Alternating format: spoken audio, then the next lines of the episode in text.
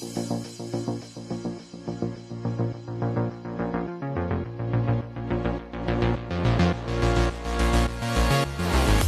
hello, hello. Team Spirit here, your man behind the mic. Welcome to yet another bumper edition of Team Spirit podcast, proudly brought to you by your favorite paper, City Press. This is your weekly one sport sporting analyst podcast without fear or favor, where everything and anything goes. In this week's edition, we look at the weekend that was ties up what we witnessed and what it means from our more than 40 year combined experience in the industry. You know, from the first edition to this edition, a lot has happened on and off the field. So, this is where we're going to dissect everything. But as always, I'm not alone. I'm with my main, my right hand man, the co pilot of this project the man called Daniel Trumpis Mothowagae, also known as the 12th man. Uh, what we'll look at this week, we're going to look at what happened on Monday night. Everybody was looking forward to the MTN 8 semi-finals draw. It was so interesting what was happening on social media with Amazulu supporters saying, please give us Orlando Pirates Orlando Pirates supporters saying, please give us Amazulu or Kaizer Chiefs. Sundowns raising their hands saying, give us anyone, give us any of the three. But as luck would have it, we have Sundowns against Orlando Pirates. We've got Amazulu against Kaizer Chiefs. Remember, these are two-legged uh, semi-finals, but we'll go back to that one. Few issues on the table what happened at Danie Craven, Craven uh, Stadium in Stellenbosch. Do you agree that uh, a game of that magnitude between Stellenbosch, Stellies and Kaizer Chiefs should go to stadium with only 17,000 capacity? But the new man on the ground, Mamelodi Sundowns, new player from South America, reports say he was bought for 51 million rand, the highest ever, uh, history making is this the way to go? The issue of financial fair play uh, once again has read its ugly head. But also, speaking of the man from South America, surprisingly, he was uh, on the field a day or two days after he landed in the country. We're still waiting to see Dallin K of Moroka Swallows. They say the issue of work permit has never happened. Where, where are the problems? But like I said, I'm with Daniel Mothowagae here. Trumpis, welcome, my brother. Thank you, Nkhone. Fresh from the grandstands. You know me, I'm the 12th man, the big supporter of this game of football. As always, thank you and uh, what a spirit. Thanks. Let's start uh, with the MTN 8. Where's your money on? Well, well, well. Uh, they've got their money, which is uh, the 8 million winner takes all. Uh, that's what they call it because everything is about the the figure eight there. Looking at the fixture, I think it's more or less uh, what anyone could have anticipated. Yes, you wouldn't wish for a Soweto derby to happen. You know, that's one leg before the final. Even though like this is a two uh, uh legged fixture, that is the semi final yeah, but I think it's quite fair, quite appetizing that uh, you know you can still look forward to a great final, considering uh, the pairing of uh, Chiefs facing Amazulu. The expectation is that Chiefs will beat Amazulu, but you'll never know. And then, of course, uh, the Mamelodi Sundowns Orlando Pirates is still regarded as the final before the final. But yeah, once again, we know what can happen in Soweto in favor of Pirates. That is as well as uh, you know previously what Sundowns has done to Pirates on their visit uh, in Pretoria. Do you know Kaizer Chiefs is playing Amazulu this weekend? It's so surprising or interesting. They'll have three games. You know, uh, I'm not sure if they'll be back to back, but uh, it's something that we can always look forward to. I mean, we saw Sundowns playing Super Sport over the weekend. They playing again on on on, on Friday. If you, if you were in any coach's shoes, how do you approach the two different games? I think it's quite difficult uh, for the fact that obviously the first game will give you an idea. They'll figure each other out and see exactly uh, what is running through one's mind, the type of players they have, the approach on the uh, on the day itself.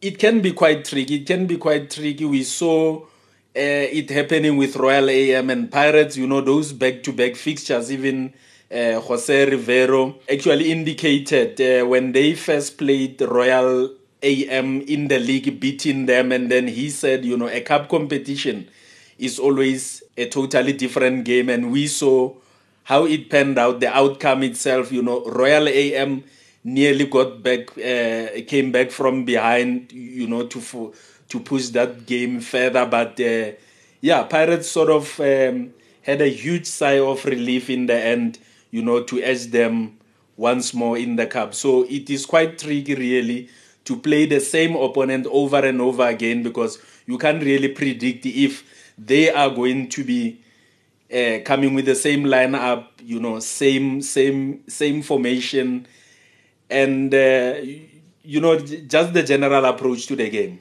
Okay, I think that's enough of MTN 8. We'll still talk about it when the time uh, gets closer to the semifinals.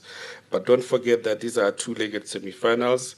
Uh, it's the winner takes all. It's, that's why it's called Wafa Wafa. Whether you lose in the final or you lose in the first round, you get 800,000 and only the winner will get uh, 8 million rand. But we saw something happening uh, on Sunday at Danie Craven uh, uh, Stadium in Stellenbosch. My little research tells me that when it comes to cup matches, it's 40% uh, the home team, 40% the away team, 20% uh, to the league in terms of gate takings. But what's surprising is that uh, Stellenbosch, because they didn't want to lose their home ground advantage, they still decided that no, we're going to take the game to our own stadium. Uh, we saw what happened. The game had to be delayed by 15 minutes. Again, a further 15 minutes was were, were added. Uh, what do you make of such decisions? Is is in the time that the league should enforce some of, of, of, of the rules? Remember, Spirit, our football previously was uh, beset by incidents of stampede. So it, it, it looks like, uh, uh, you know, those are some of the previous lessons that we uh, sort of uh, not really want to learn from. Uh, I mean, that's the worst thing that can happen at any Chiefs game that is staged at a crammed venue, so to say. The signs were there at the previous Chiefs matches. Tickets, the uh, allocation that they had for their game against Richards Bay at Moses Mabhida sold out against Cape Town City in Cape Town. Chiefs match was uh, was sold out. Then you expect a 16,000 seater, which is more or less like you know your campus uh, venue type, and then you bring you know one of the best followed team in the country with such a big support base. I mean, people people as we speak, we saw how they, they, they they've been turning out for PSL matches because because of uh, you know such a long time we've been under lockdown and uh, yeah I, I, I was not surprised that the game uh, uh, was going to be delayed because of the high volumes of people who were still trying to make their way into the stadium and I think it's high time that the PSL also should look harshly into some of these decisions yes you have a club that has got the right not to lose a home ground advantage but for the safety of the fans, safety must come first. Otherwise, you know, uh, we we uh, we're gonna be facing with another stampede uh, waiting to happen. So for me, it was a no-no that you bring Chiefs uh, to such a small stadium and then you expect everything to run smoothly. And it didn't end well as well because immediately after the final mm. whistle, uh, fans just invaded the pitch and it also happened during the game because remember there was a slight delay as well where a few fans uh, invaded the pitch. But it's not the first time uh, that is happening. Remember the now defunct uh, Bidvest Wits. They also insisted on hosting uh, matches at their cramped uh, Bidvest Stadium, uh, but there were no incidents there that were reported. Is it the question of security, the question of more planning needed ahead of such games? Absolutely, you need that. Uh, uh, for that, you need to support. Uh, looking at you know all the logistics around organizing such game. Number one, like I said, put the safety of the supporters first. I mean, the more the security, the more the personnel uh, that is manning everything from traffic to to the people. Because remember, even the picture that we saw there, you had this uh, people crammed on the grandstand, and not far off, you had like, I mean, check the number of cars that were parked right inside inside the stadium itself. And if you go back, these are some of the recommendations that came out, uh, you know, following the inquiry into the previous stampedes, where uh, uh, uh there are certain measures that must be taken into consideration. You can't have so many cars and people all crammed in one place. I mean, should anything happen, emergency happens there, then I we are in for matata mahad. Hey, you know, it reminded me of uh, my days at Ouagadougou in in Burkina Faso. You go to a cramped stadium, uh, although it will be like a, a 40,000 seater, but it will be cramped. Like even Chichiri Stadium in Malawi, my first time there, it was so cramped, you know, we didn't know what to do. But let's hope it's lesson learned. But the good things is to see supporters coming back in, in numbers. Yeah, the 12th man quite important uh, for the teams because uh, for me uh, is the is the product that that has been delivered on the field of play itself. We've seen, you know, the uh, uh, rising standard of of play. We're no longer now watching that boring type of football. You see, the intensity also is too high. At least even in uh, some of the games that ended goalless, but uh, all in all, we are satisfied with play, and it's all thanks to the 12 men on the on the grandstand. Obviously, when we've been waiting for our football to come back, we didn't think of uh, controversies that uh, go with it. This is uh, match officiating, but as we've seen even this weekend, yeah, there were matches where there were some dubious decisions. I saw, uh, this, was it our man Chavani who gave a penalty and reversed it, rightfully so.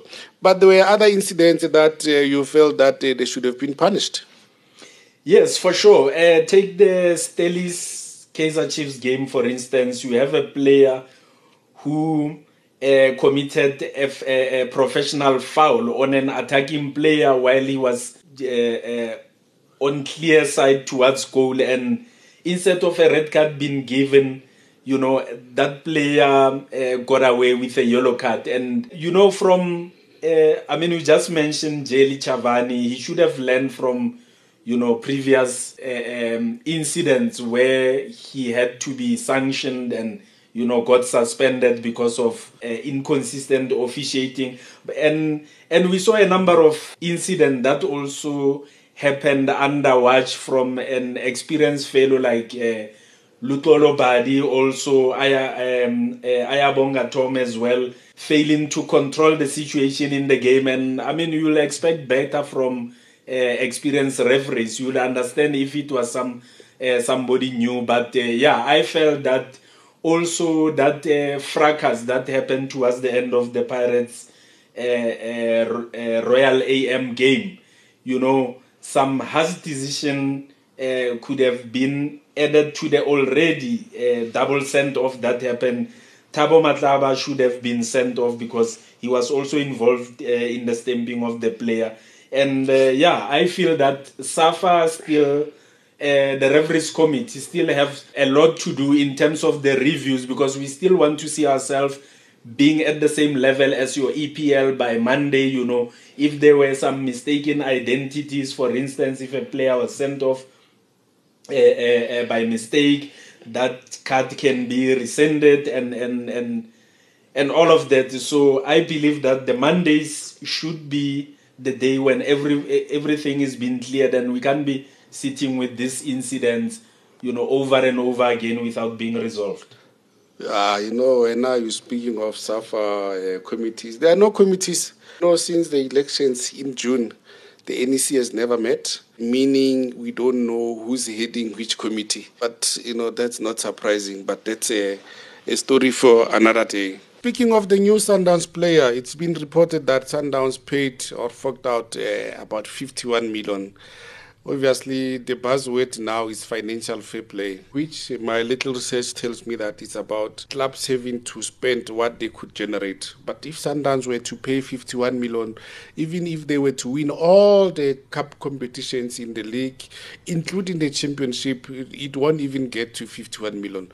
Obviously, it says the playing fields are not leveled. Sundowns is way above everyone else is it time that the league or whoever is in charge of football in South Africa introduces financial fair play? If so, why? Yeah, in my view, it's both good and bad uh, for our football. Uh, good in a way that the more you bring top players in the league, it ups the competition. But bad in a way that it also creates a one-sided environment that we've already seen, and I think Gavin Hunt has already touch on that using the very same speaking specifically about Sundowns, how they've turned this show into just a one-sided affair because of obvious reasons. You can't compete them in terms of uh, uh, the depth that they have in their squad.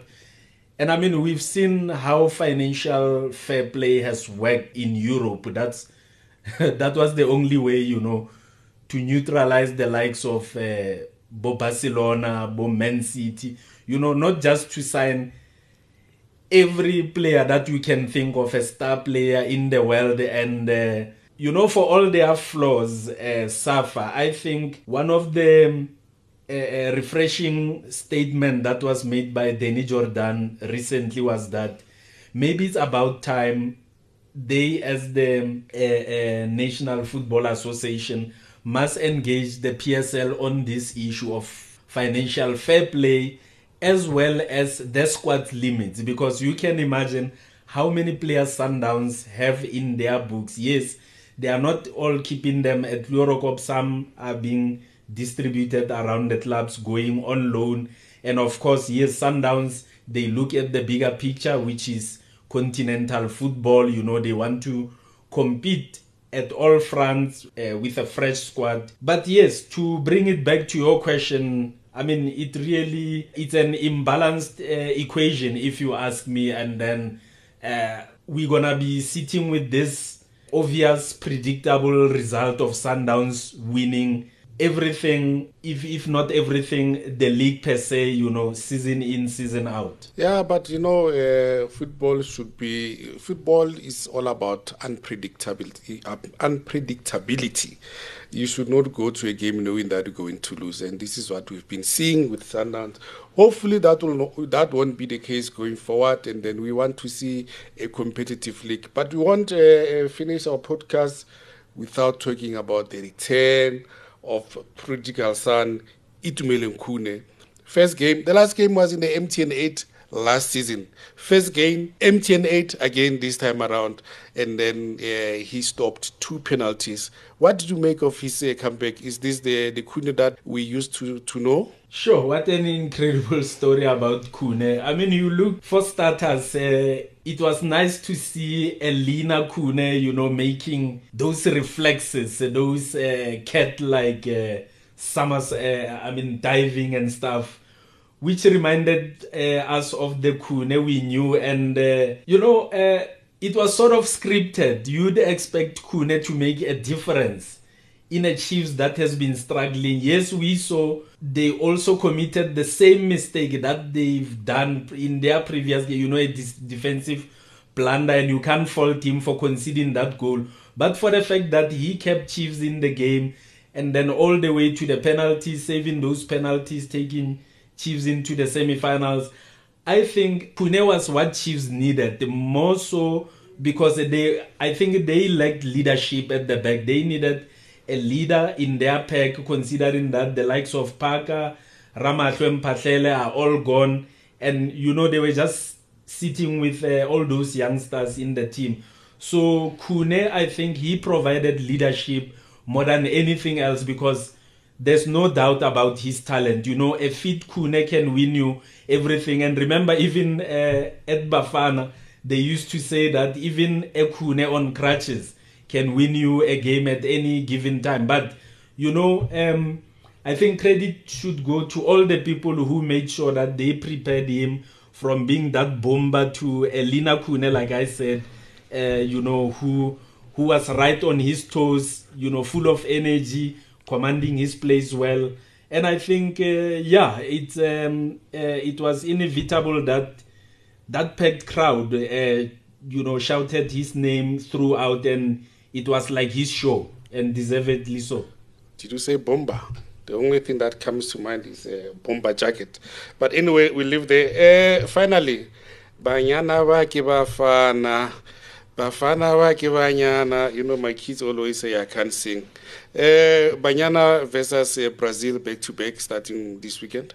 Yo, yeah, uh, what a nice fixture. And, um, you know, fresh from being crowned the African champions, your next opponent, you deserve better. And I think that's what uh, Banyana have been offered uh, an opponent in the caliber of Brazil, who are also who um, also sometime in July crowned the the Copa America Femenina champions. Um, we are in for quite an exciting fixture. The question will be: I would have loved to see Marta there, but you know she had that terrible knee injury where she had to operate and obviously if she doesn't make it hard luck it's like i say quite a serious injury and uh, yeah we'll see what they have in store for us but uh, what SAFA has been promised is that uh, brazil will bring all their 18 players to the country and uh, i think we are in for a very interesting game considering that the two teams i think banyana where they are right now they play a similar style of Brazil, quite comfortable on the ball. You have Boma Pensela, they can do their thing, you know, dance with the ball. Let's hope uh, the crowd turns up and then they get entertained to that. And then don't forget that in our previous meeting with the Brazilian women's team, right at the Olympics that they hosted, Banyana held them to a goalless draw with Marta in the team. And you can imagine, I mean, they are in so way to the Samba girls let's see what comes out there. But I'm excited, optimistic. But uh, I mean, I'm not happy because my player of the tournament from AFCON, she's not there. Uh, I don't know what happened to our golden girl, Noko Matlou. She's not in the team. Any reason why she was not called up?